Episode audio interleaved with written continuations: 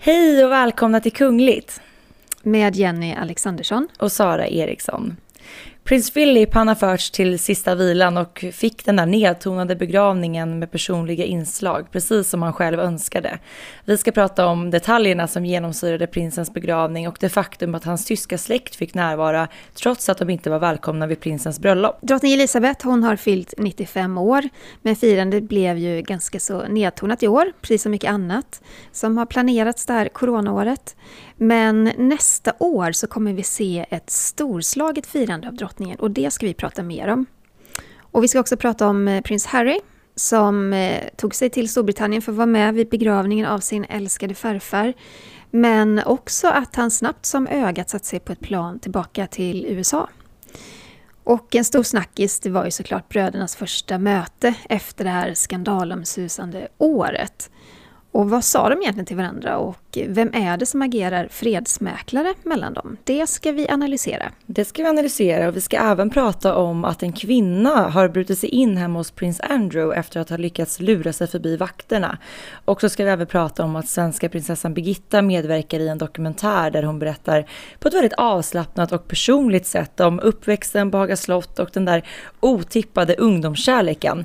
Och eh, i veckans avsnitt av Kungligt så får vi höra prinsessans egna ord om den här romansen. Mm. Men vi börjar att prata om prins Philips begravning. Det ligger ju ungefär en vecka tillbaka i tiden.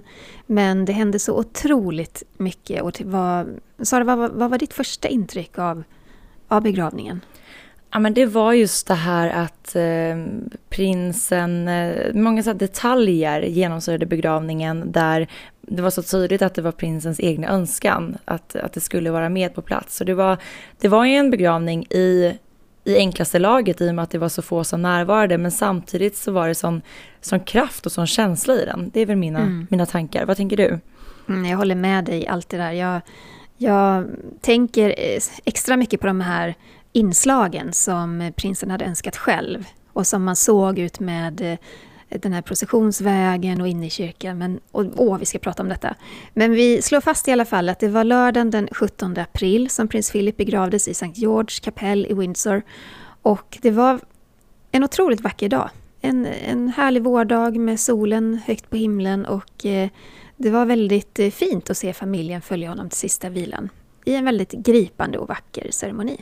Ja, och du Jenny, du bevakade ju den här begravningen på Aftonbladet och du gjorde som vanligt en väldigt proffsig insats. Jag tycker vi ska lyssna lite på vad du sa. Runt om den här Land Rovern så ser vi också representanter för Royal Navy, Royal Marines, The Highlander, fjärde bataljonen, Royal Regiment of Scotland, Royal Air Force, Ceremonial Bodyguards och Military Knights of Windsor. Och det är ju också ett väldigt fint eh, en fin gest mot prins Philip som hade en lång karriär inom det militära. Och för honom var det här väldigt viktigt med, med de här inslagen. Ja, vad betydde hans militära karriär för honom? Från början när han var ung så betydde det allt. Det var ju mm. det han såg framför sig i livet att han skulle ägna sig åt. Och ganska så abrupt 1952 när med eh, drottning Elisabeths pappa dog och drottning Elisabeth då skulle ta över. Mm. Då, fick han ju, då fick han ju bara helt enkelt lägga ner allt sånt där. Han har fortfarande varit engagerad men då har det handlat om hederstitlar och hedersuppdrag. Det måste ha varit full rulle för dig den dagen Jenny. Det var mycket att prata om och eh, en lång sändning.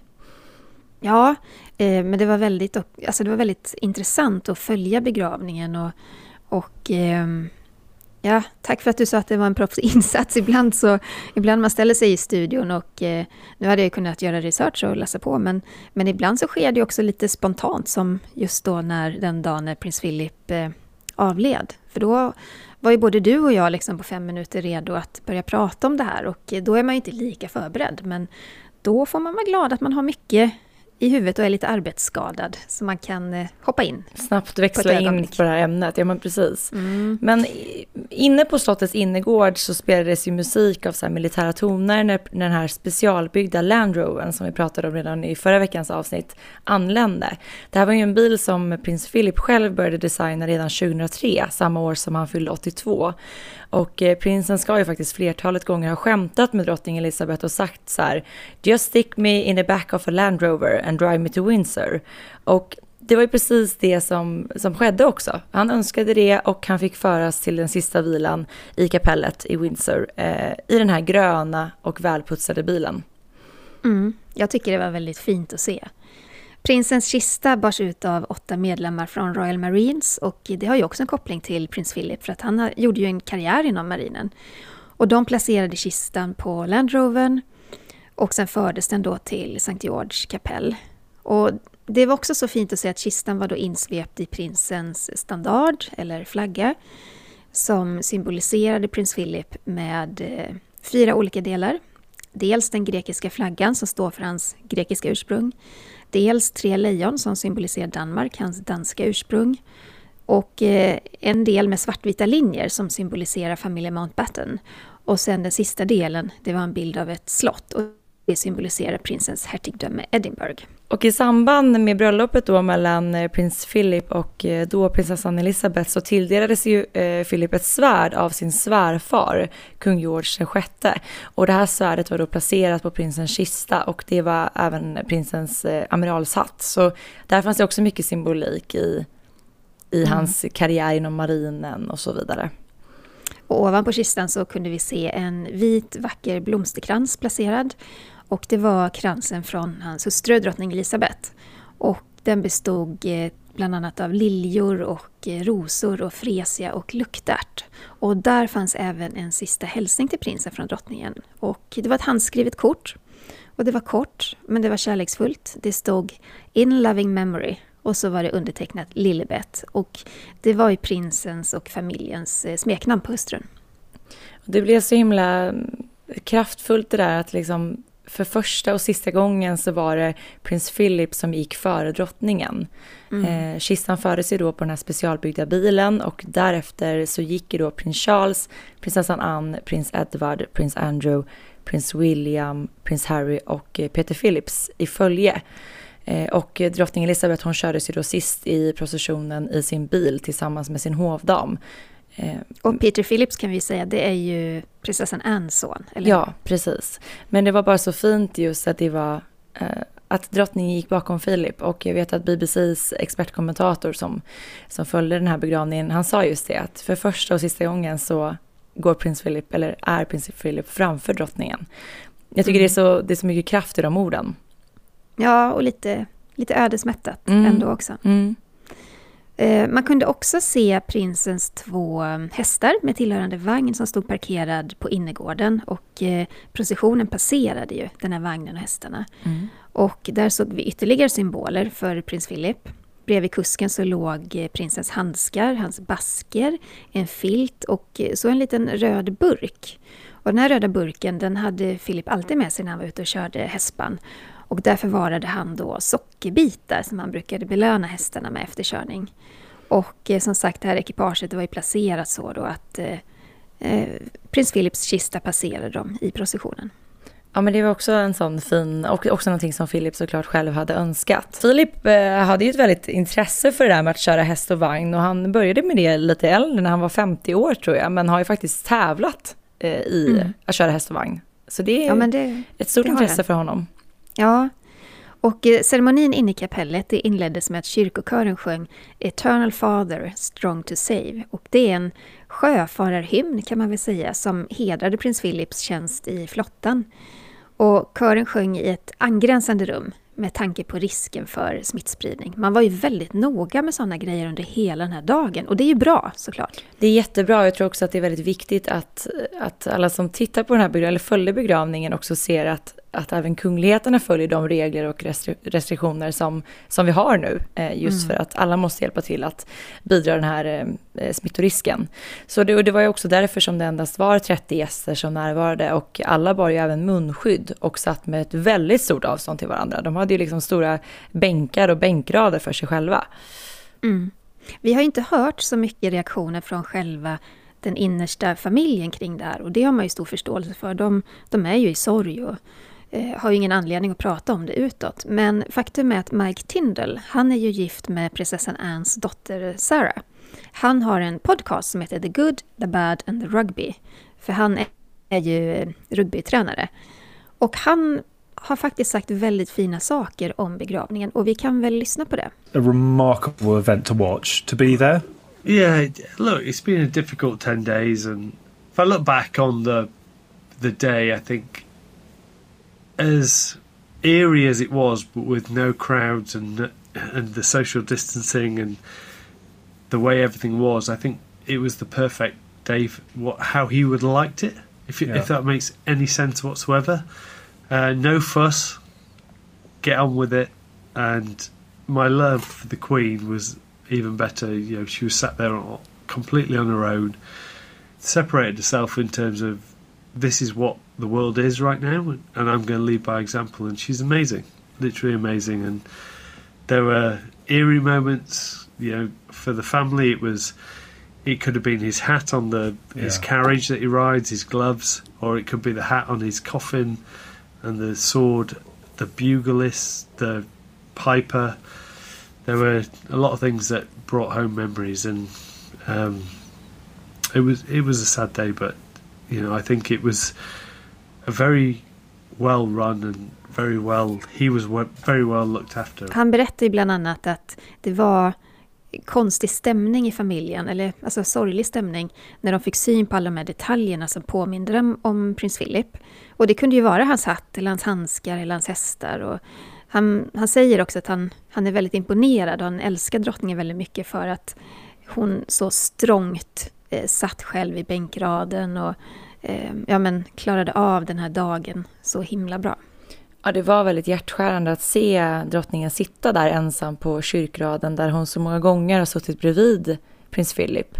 Mm. Eh, Det kan inte Sen, sen såg man ju att, eh, eh, för jag vet att de här bilderna var ju väldigt talande, men sen såg man ju sen då när ceremonin skulle starta att eh, det var väl Edward och Sophie och prins Harry satt väl på samma bänkrad fast väldigt långt bort Mm. sen. Precis. Men just att där, när man zoomade in på drottningen så såg hon så, så ensam ut där. Och det är klart, hon var, måste ju också hålla avstånd, men det var, det var hjärtskärande.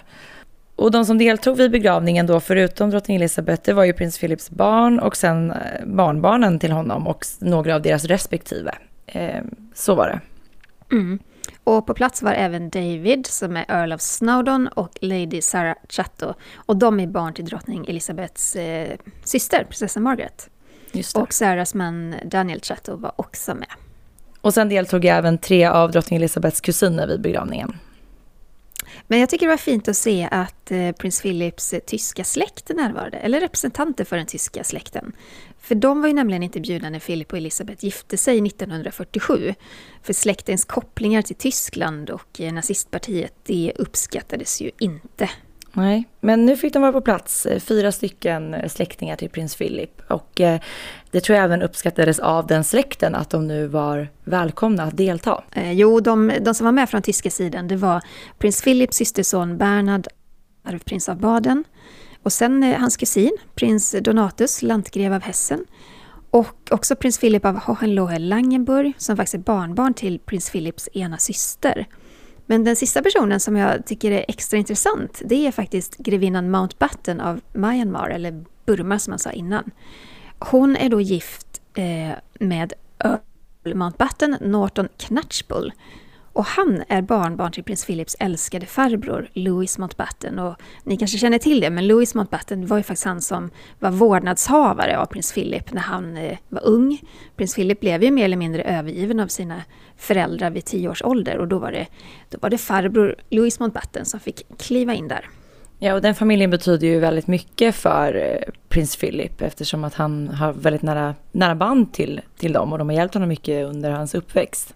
Och det var ju många som eh, reagerade på det, eller under begravningen, eller i slutet av begravningen så sänktes ju kistan ner i det här kungliga valvet, eller begravningskryptan som man även kallar den. Och där har ju medlemmar av brittiska kungahuset begravts sedan 1810. Och eh, där ska nu prins Philips kista vila under kapellet fram till den dagen som drottning Elizabeth lämnar jordelivet. För vad kommer hända då med hans kista, Jenny? Jo, då tar man upp den igen. Och sen begravs han tillsammans med drottning Elizabeth i George VIs minneskapell. Och det, det minneskapellet finns ju i St. George kapell också. Så det är ju liksom i samma byggnad men på ett annat ställe. Just det. Men då ska de begravas tillsammans som någon form av familjegrav på den här andra mm. platsen. Mm. Också där Elisabeths mamma och pappa är begravda. Just det. Ja, men det var som sagt en otroligt vacker ceremoni och den var personlig och den var väldigt kraftfull i sin enkelhet. Och det var nog precis så som Philip själv ville ha det och önskade. Han gillade ju inte det här med att ha väsen omkring sig utan han gillade ju mer när det fick vara lite nedtonat. Eh, och så blev det ju nu också naturligt med tanke på coronapandemin. Mm. Men intresset var ju stort, bara 13,6 13, miljoner människor följde begravningen bara i Storbritannien. Och det tycker jag, det tydliggör någonstans prinsens popularitet. Eh, ja, verkligen. Och kanske också förstärker lite de här orden som prins Philips son då, prins Andrew själv sa, att vi har förlorat en farfar för en hel nation. Eh, och det ligger mycket i det. Ja, men han, han var ju väldigt älskad, prins Philip. Och jag menar, i 73 år så stod han bredvid sin hustru drottning Elisabeth och det var ju verkligen så att eh, de var gifta tills döden skilde dem åt. Vilket par ändå! Snacka om power couple. Mm. Mm. Men apropå då begravningen såklart så var ju då Harry närvarande och det leder oss ju in på veckans Harry och Meghan.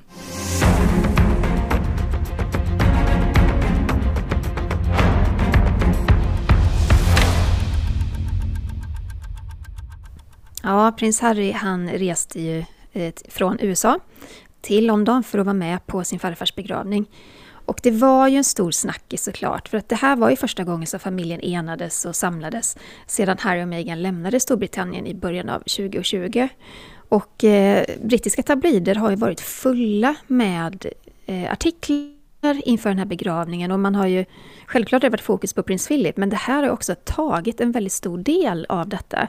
Eh, så det är inget konstigt att prata om. Jag vet att det var någon väldigt arg man som mejlade mig efter att jag hade skrivit om, jag skrivit en kolumn om prins Harry och eh, William på begravningen. Och han tyckte att det ska man absolut inte prata om. Men jag menar att det här är också en viktig del. Det är ingen del av begravningen, men det är en viktig del att prata om därför att det fokus som är på Harry och Meghan, men även prins William nu, eh, det, det är lite grann avgörande för hur man ser på kungafamiljen idag. Ja, jag håller med dig Jenny. Och eh, dessutom, liksom, det här har ju varit en snackis i eh, liksom, över ett års tid. Och sen var det såklart sorgligt att det skulle till den här typen av tillfälle för att bröderna och familjen skulle ses igen.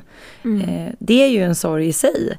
Och jag menar, farfar Philip har ju varit ett jättestort stöd för både Harry och hans bror William under hela deras uppväxt. Och när Diana begravdes 1997 så gick ju Philip in till William och la flera gånger armen om honom. Och det sägs ju även att Philip liksom gick och pekade ut och pratade om olika landmärken under den här processionen för att William skulle kunna tänka på någonting annat än den här uppståndelsen och alla människor som följde begravningen. Alltså Philip har ju stått både Harry och William väldigt nära. Och, eh, alltså jag blir fortfarande så himla tagen och arg när jag tänker på att William och Harry tvingades gå efter sin mammas kista. Mm. Vad var de? Var de 12? Vad var de? 11 och 13? Vad var de? 15 och 12? De var alldeles för unga för att utsättas för, för det. Eh, och det där har ju såklart diskuterats i efterhand och det känns som att det inte skulle gå till så idag. Nej, verkligen inte. Men Harry Men... fick ju... Förlåt. Ja. Men Harry reste ju som sagt då ensam från USA till eh, London för Meghan närvarade inte vid begravningen utan stannade kvar då och det skedde ju på inrådan av hennes läkare. För Meghan väntar ju då parets andra barn och eh, hennes läkare ansåg att det var säkrast att hon stannade hemma och inte utsatte kroppen för den här långa flygningen. Det kan jag ju, det kan jag verkligen förstå. Alltså är man, har man bara några månader kvar så det köper jag helt och hållet. Men men jag, jag, tänker också på ett sätt kanske det var tur att hon var kvar hemma för att hade hon befunnit sig vid begravningen också, då hade det blivit så mycket fokus på mm. henne och eh, Harry. Så ja, men tur i oturen. Alltså jag förstår att hon säkert gärna vill vara med och liksom hedra eh, sin svärfarfar. Men, eh, men kanske, var det, kanske var det bra på alla sätt att, att det blev så här ändå. Och där handlar det också mycket, jag tänker premiärminister Boris Johnson, han valde ju inte heller att närvara just för att han ville lämna plats för familjen. Och så mm. var det även i Megans fall, hade hon närvarat hade någon, någon av de andra gästerna inte kunnat göra det. Så att, mm. Eh, det var nog klokt att eh, stanna hemma i USA. Men Megan ska då ha följt eh, begravningsceremonin på tv och på plats så fanns ju en krans från henne och Harry som var placerad vid kistan eh, tillsammans med ett handskrivet kort. Så att på så sätt närvarade ju ändå Meghan.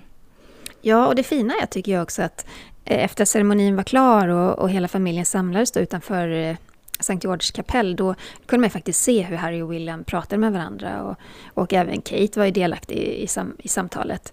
Och det är såklart jättemånga som spekulerat i vad pratar de om och alltså det, jag kan nästan svära på att efter en sån begravning Eh, då pratar man nog bara om begravningen och eh, prins Philip, helt klart. Givetvis, och det är det som är så intressant eftersom brittiska tabloider gick ju bananas eh, kring den här händelsen när man såg bröderna prata med varandra. Det är ju då Kate, alltså Williams hustru, som tituleras som fredsmäklaren bröderna emellan i alla brittiska tidningar. Och även flera brittiska medier har ju anlitat läppläsare för att då urskilja vad bröderna sa till varandra efter begravningen. Och precis som du säger Jenny, så sa de någonting i form av att det var en vacker ceremoni. Vad mm. annat skulle de ha pratat om? Ja, nej men, nej men verkligen.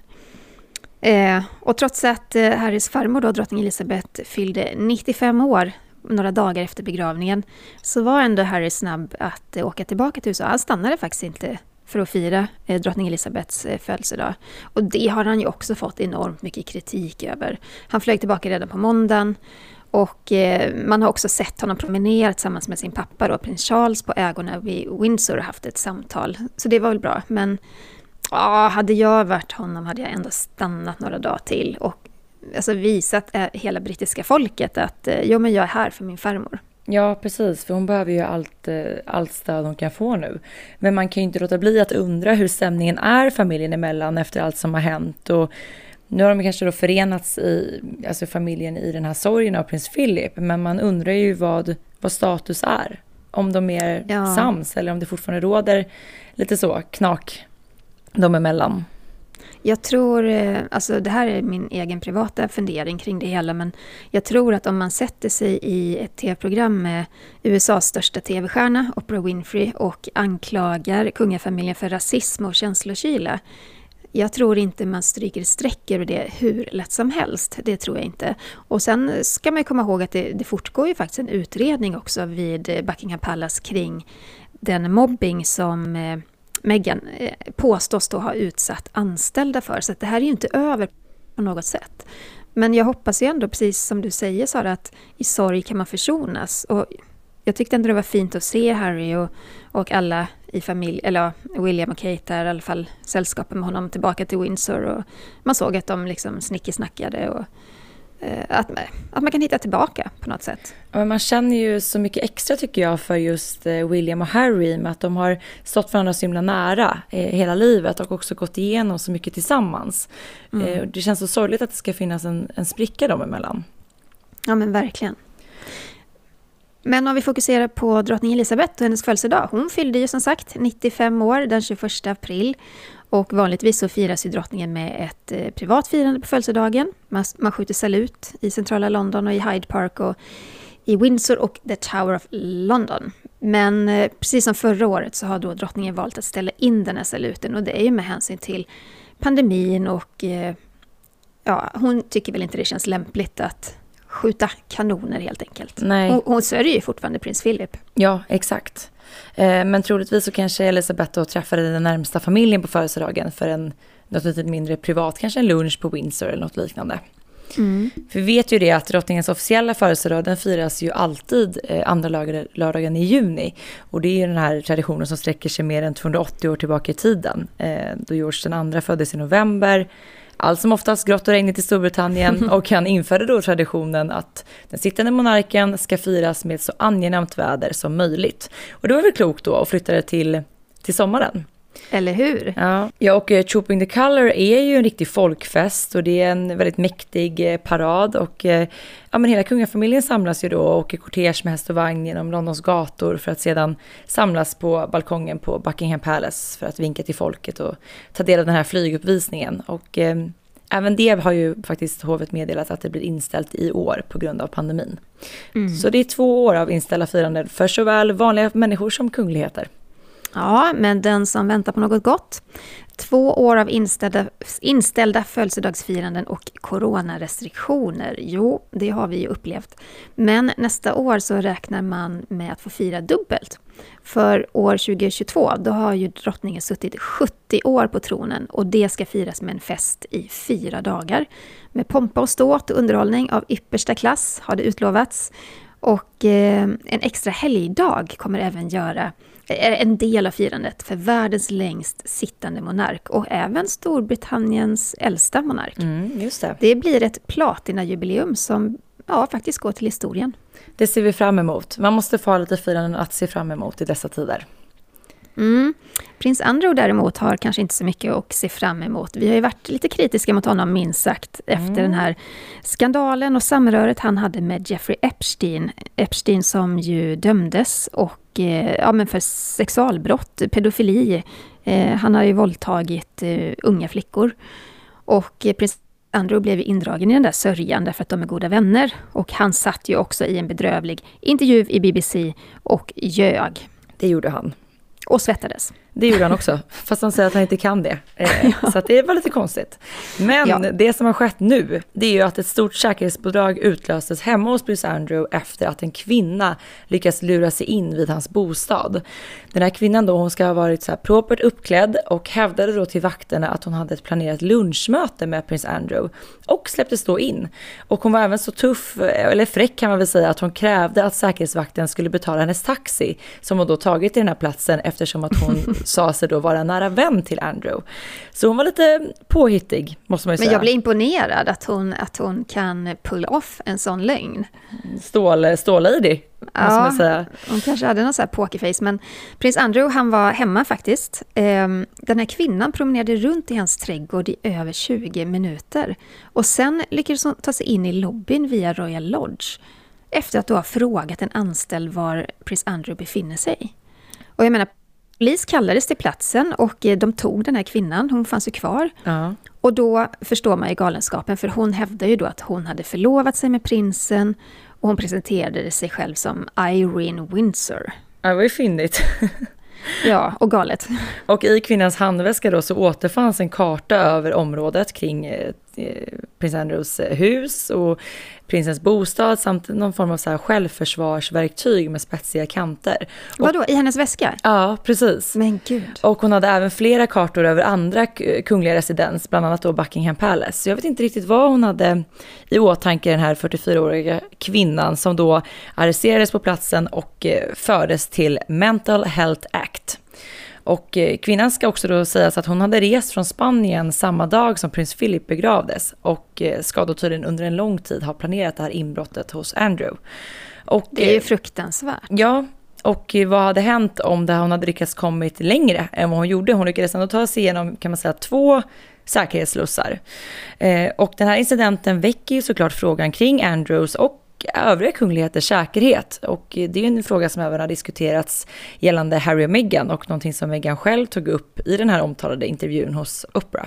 Ja, just det att de blev av, eller vad mm. hon ansåg då att de blev av med säkerheten. Precis. När det i själva verket handlar om att säkerhet kan de ha, men de får betala själva. Men, men hur som helst, det är, ju, det är ju hemskt när sådana här saker händer och är man då så slipad att man kan komma så nära en kunglighet, då har man lite problem med säkerheten, mm. helt klart. Mm. Och jag tänker på prins Andrews döttrar, Beatrice och Eugenie. Eh, de, där drog man ju in den här skattebetalda säkerheten. Drottningen tog ju det beslutet. De har ju såklart råd att betala säkerhet själva, men man ska också komma ihåg att det är enormt dyrt. Alltså det är ju, vi pratar miljoner per år. Eh, om till exempel Eugenie och hennes familj skulle ha säkerhet, eller prins Harry och Meghan, så att säga.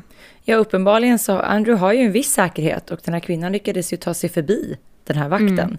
Så att eh, ja, det här väcker ramaskri i Storbritannien och det var ju tur att det gick så bra som det gjorde trots allt.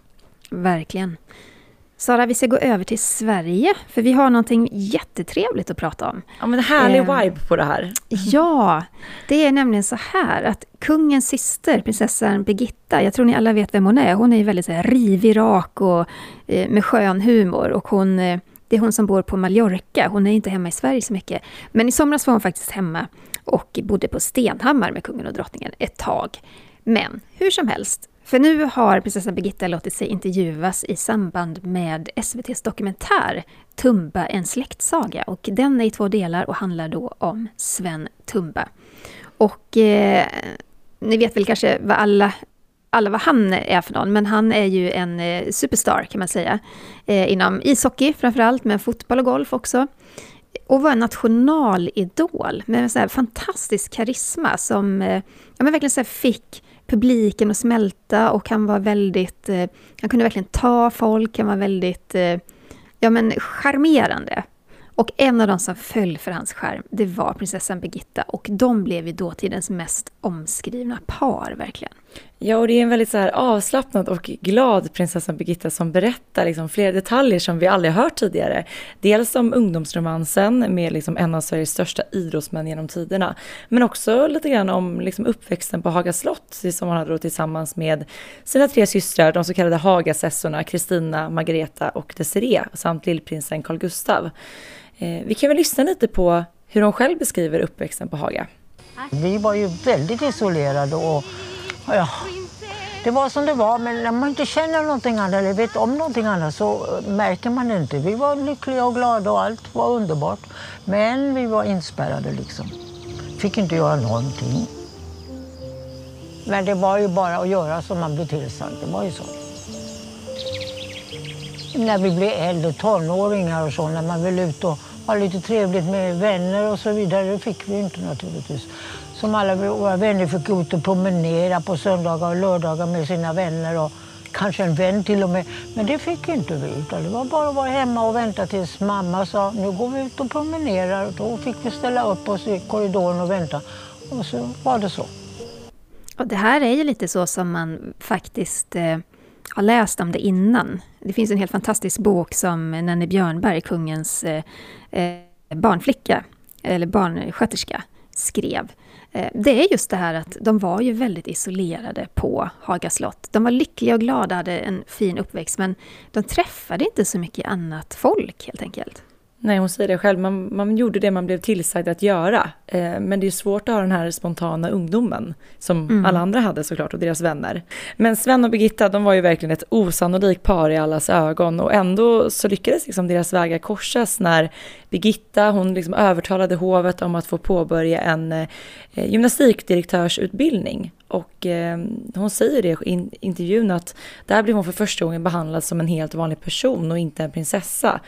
Och hon berättar också att hur hon blev kallad för tuss och att det inte var någon som helst skillnad på henne eller de andra som fanns där. Och det tyckte hon var en väldigt befrielse. Det var liksom första gången i hennes liv där hon upplevde det. Det kan man ju förstå. Och det var ju under den här utbildningen då som Birgitta, som var 19 år då, träffade kärleken Tumba som var 25. Och han gick andra året har jag för mig. Och de delade ju det här intresset för idrott och sport och de hade lite samma typ av humor och ja, men de, ble, de var verkligen dåtidens mest otippade par. De var ju båda två kungligheter kan man säga, fast på olika sätt. Ja, och Tumba blev ju på ett sätt liksom en, en levande symbol för Birgittas så här ny, nyvunna frihet utanför slottets väggar. Och eh, Birgitta beskriver det själv i intervjun, vi kan ju lyssna lite på hur det lät. Är man kär så är man kär och tycker det är roligt och sen tänker man inte på vad de andra säger, eller det är lite så. Sen hade han humor, vilket jag gillar, och folk säger att jag också har en himla humor. Så att det passade ju ihop, helt enkelt. Han är lite galen. Ja, totalt. Det är jag med. Så det var, passade alltihopa tyvärr. Eller tack och lov. Men det, vi höll bara ihop ett år liksom sådär. Men Birgitta hon berättade ju hur hon började smyga ut från slottet och fick hoppa in i Tumbas amerikanare. Och det, är man 19 år, det är väl säkert jättekult tänker jag. Och Tumba han gav henne kodnamnet Sonja för att då liksom inte någon skulle misstänka att de var ett par. Men eh, alltså deras romans när den väl upptäcktes, den bevakades ju av press från hela Europa. Ja, och därför fick ju paret också då ses och träffas i olika lånade bostäder liksom för att vilseleda pressen. Och Birgitta berättar själv om en kväll när de åt middag tillsammans och en kvällstidning ringde på dörren. Eh, då fick Birgitta snabbt tänka om och hitta ett bra gömställe. Och eh, ni kan lyssna på var det var någonstans. Då var jag tvungen att gå och gömma mig i en garderob. Ja, men det var ju inte så farligt. Där satt jag väl tio minuter så var det över. Så. Det var bra med det. Jag vet inte vad de snackade om, men i alla fall. Det stämmer. Ja, ja. Så, såklart det väcker uppmärksamhet över, över hela Europa då och då kan man undra hur reagerade hovet på det här? Men i dokumentären då eh, så berättar Birgitta att hon hörde aldrig något från dem eller från familjen. Det nådde aldrig henne i alla fall. Eh, men det är klart att det, det är klart att det pratades bakom hennes rygg. Mm. Såklart. Det kan man ju tänka sig. Men det som också är en lite rolig detalj är att samtidigt som prinsessan var liksom upp över öronen förälskad i den här mannen då så börjar också en annan familjemedlem i kungahuset att få upp ögonen för denna idrott, eh, idrottsfantast. Och det är ju då Birgittas lillebror, lillprinsen Carl Gustav. Han deltar ju gärna på läktaren när Tumba spelar och det dröjer inte länge innan liksom lillprinsen får privatlektioner eh, i ishockey av Tumba själv. Härligt. Mm. Men trots den här sprudlande romansen då så visste ju Birgitta att nej, men Tumba kunde inte bli prins. Eh, deras romans varade bara ett år, för sen gick ju Tumba ur skolan liksom. Och, eh, men han hade faktiskt lite storslagna planer gällande Kungliga slottets borggård. Så här sa han. Tänkte ni någon gång att det kunde bli en fortsättning? Nej, egentligen. Det tror jag inte. För jag visste hur det bara fungerar inte. Nej, det tror jag inte. Tumba som prins? Nej, jag tror inte det hade varit så lyckat. Men han hade kanske önskat det, för han ville ju spola Borggården som ishockeyrink där. Men det var ju bara hans idé, han skojade om det. Men, men nej, nej. nej. Ja, men det hade ju varit något väldigt eh, flott ishockeyrink, tänker jag. Och spola hela Borggården, stor mm. framförallt. ja, åren gick och både Tumba och Birgitta de träffade ju nya kärlekar i livet. Men eh, Sen hände någonting hösten 2011. För Birgitta får en känsla av att hon måste ringa till Tumba, till sin goda vän. Och det gjorde hon. Jag hade en konstig känsla att jag var tvungen att ringa till honom. Och jag visste att han låg på sjukhus och att han var väldigt dålig och så vidare. Men jag ringde och fick tag på honom och han svarade med en svag röst. Och det var inte mycket vi pratade med. jag sa jag vill bara hälsa och säga att jag tänker på det och så la jag mer eller mindre på luren och nästa dag så dog han faktiskt. Så det var ju, det hade jag en känsla av liksom att jag måste säga hej. Vad tycker du om den här intervjun, Sara? Jag tycker att hela den här dokumentären, och jag har fått tagit del av båda två delarna, jag tycker den är väldigt, det är en väldigt fin dokumentär. Och jag tycker det är så härligt att vi får träffa prinsessan Birgitta som vi inte ser eller hör särskilt ofta. Och hon känns verkligen som sig själv. Hon är så där som du säger, hon är, hon är rapp, hon är skön och hon känns väldigt spontan och glad. Eh, och jag tycker ja. det är fint att få ta del av sådana detaljer som vi aldrig har hört tidigare. Men jag håller med och jag blir också så förvånad över hur Ja, men det är verkligen en välgjord dokumentär. Den är Eh, det här är min mammas generation kan man säga, kanske de som är lite äldre än min mamma också. Och jag har liksom ingen speciell relation till Sven Tumba på något sätt. Det är klart jag har hört hans namn och man vet lite grann sådär, men, men för min mammas generation till exempel så var ju han en enorm kändis, verkligen. Och jag tycker att man får en så himla bra känsla av den här dokumentären, så se den. Den går på SVT, den har premiär Idag när vi spelar in. Ja, precis. Idag när vi spelar in. Mm. Mm. Så, ja men, missa inte den. Missa inte den, nej. Den är spännande. Och eh, prinsessan Birgittas gudsons son Alltså prins Carl Philips son, prins Alexander, fyllde ju tidigare i veckan fem år. Och i samband med hans födelsedag så publicerade prinsparet en, två nytagna bilder på prinsen på deras Instagramkonto och skrev att idag firar vi vår skärmiga, nyfikna och busiga femåring. Och eh, det var ju kul att se nya bilder på Alexander, han har blivit så stor nu. Ja, det går så fort. Han såg verkligen busig ut. Ja, det gjorde han. eh, kan vi gissa att det är Carl Philip eller Kanske Sofia som tagit bilden själv? Ja, men det är det jag tycker är så härligt när vi får ta del av bilder så här på Instagram, att de är ofta tagna med kanske en mobilkamera eh, i hemmiljö. Mm. Så det blir lite så spontant och härligt. Men det är ju många kungligheter som fyller år nu på våren och nästa vecka, den 30 april, då fyller ju vår svenska kung 75 år. Och i vanliga fall då skulle det firats med lite extra pomp och ståt, men på grund av corona så blir det inte så. Och eh, pandemin gör ju då att man tvingas ställa in det här stora firandet på Borggården på Kungliga slottet. Och vanligtvis så samlas ju hundratals människor för att gratulera kungen med, med blommor och hälsningar och man lyssnar liksom på den här musikuppvaktningen. Men eh, kungen behöver inte fira ensam, för Istället så håller man en mindre mottagning på Kungliga slottet och då är det för en utvald skara. Talmannen, statsministern, riksmarskalken och så är det representanter för landshövdingarna och för regionerna istället. Okej, ja, då blir det i alla fall lite mer än förra året kan man ju konstatera. Mm. Och sen skjuter man salut då såklart klockan 12. Just det. Och sen så på eftermiddagen så blir det en mindre mottagning för representanter för Försvarsmakten. Och sen på kvällen så hålls en privat middag med familjen. Så lite uppvaktad blir kungen allt på sin 75-årsdag. Ja, men absolut. Och faktum är, och det här är ett viktigt meddelande till alla som lyssnar. I samband med att kungen nu fyller år, och det ska vi prata om nästa vecka såklart i nästa podd.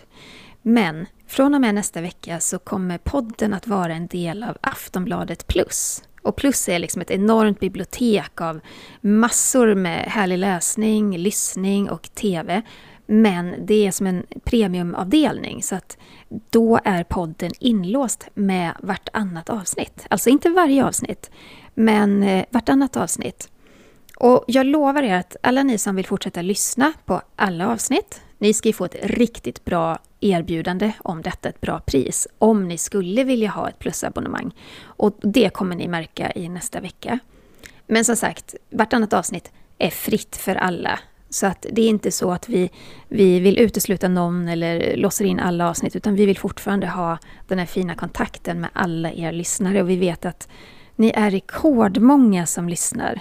Och det är ju lite så här mediernas eh, stora dilemma. att hur ska man kunna överleva? För media, mediebranschen just nu är oerhört tuff och många tidningar tvingas lägga ner och många tidningar köps upp av, av liksom större bolag och sådär. Och då är ju det här att man börjar låsa in material en del av det. Så det är det som är anledningen till att man låser in. Mig jag hoppas ni alla är kvar och lyssnar. Det hoppas jag med. Och det är så kul, alla ni som lyssnar, ni är så engagerade och ni blir bara fler och fler. Och vi älskar när ni skickar in lyssnarfrågor, eller varför inte en egen liten historia som vi också nu på senaste har fått tagit del av. Och det skickar ni då in till kungligt aftonbladet.se. Mm. Mm-hmm. Vi har fått en fråga härifrån Jenny. Jenny Kalin, hon skriver Hej, jag gillar verkligen er podd. Jag hittade den för någon vecka sedan och har plöjt alla avsnitt. Woo! Det, är, ja, verkligen. Det börjar finnas några stycken nu. Ja, och hon frågar så här. Jag undrar om kungahusen kan låna tiaror av varandra, till exempel till Nobelmiddagen. Om de har en klänning och tänker åh, så fint det skulle vara med den eller den tiaran. Glad påsk. Ja, hon skickar innan påsk. Ja, ja. fint. Yes. Eh, vi ligger efter. Ja. Vi ligger efter med lyssnarfrågorna. Men det är alltså om kungahusen kan låna tiaror av varandra? Ja, kungahusen alltså olika länderna emellan. Ja, det verkar så. Det tror jag dock dessvärre är svårare, att de ska låna eh, diadem av varandra i och med att de här diademen, när kungafamiljen eh, ofta ses med diadem, så lånas ju de här ur den Bernadottska familjestiftelsen. Eh, och det var ju drottning Victoria som instiftade den efter att allt för många smycken lämnat svenska kungahuset då via giftermål. Eh, många av svenska smyckena återfinns ju idag i både Norge och i Danmark till exempel. Ehm, och när det kommer till att låna den här samlingen så eh, pratar kungligheterna här i Sverige alltid ihop sig om vad de så här tänkt att bära för kläder och vad som kan passa eh, därtill. Och eh, vid ett lån så skrivs liksom det här lånet upp för att sedan kvitteras ut när de lämnar tillbaka smyckena. Så att det är ju, det här sker med väldig säkerhet, även om det är kungligheterna själva som, som lånar diademen. Eh, jag har aldrig hört att man lånar ut dem länder emellan. Har du gjort det? Jenny? Nej, nej, men det här är ovärderliga smycken och eh, diadem. Om man skulle börja skicka diademen mellan länderna, det, det, skulle inte ens gå att försäkra dem eh, på det viset. Så att nej, det gör man inte. Nej. Men sen finns det också till exempel när man, när man lånar diadem så finns det vissa diadem som då är förbehållna åt drottning Silvia, så som det brasilianska diademet, Leuchtenbergska garnityret. Eh, där är liksom drottning Silvia som, som är ämnad för att bära dem. Så där får inte prinsessorna bära dem helt enkelt? Nej, jag tänker på det som kronprinsessan Victoria sa i den här dokumentären hos SVT om kungliga smycken. Jag tror inte det är så att hon inte får, men som hon själv sa, det är inte för mig ännu. Inte än. Nej, Ja. utan det är, man tänker att de, de där pampiga smyckena, de ska bäras av en drottning. Eh, Mm. och så är det ju, och så har det också sett ut historiskt sett. Eh, men sen finns det också vissa smycken som man då titulerar som privata smycken och det är ju då just eh, kungafamiljens privata ägor. Eh, och de utgör inte en del av den här Bernadottska familjestiftelsen. Så det är lite olika beroende på vilka smycken man pratar om. Bra svar. Men glöm inte, kära lyssnare, att följa oss på sociala medier, för där uppdaterar vi varje dag. Sara, vart finns du? Royalistan.se och var hittar man dig Jenny? Främst på Instagram, och där heter jag Kungligt med Jenny. Ja, följ oss där och glöm heller inte att prenumerera på podcasten. Det gör ni genom att trycka på prenumerera-knappen så missar ni inget avsnitt. Tack för att ni har lyssnat. Hej då! Hej då!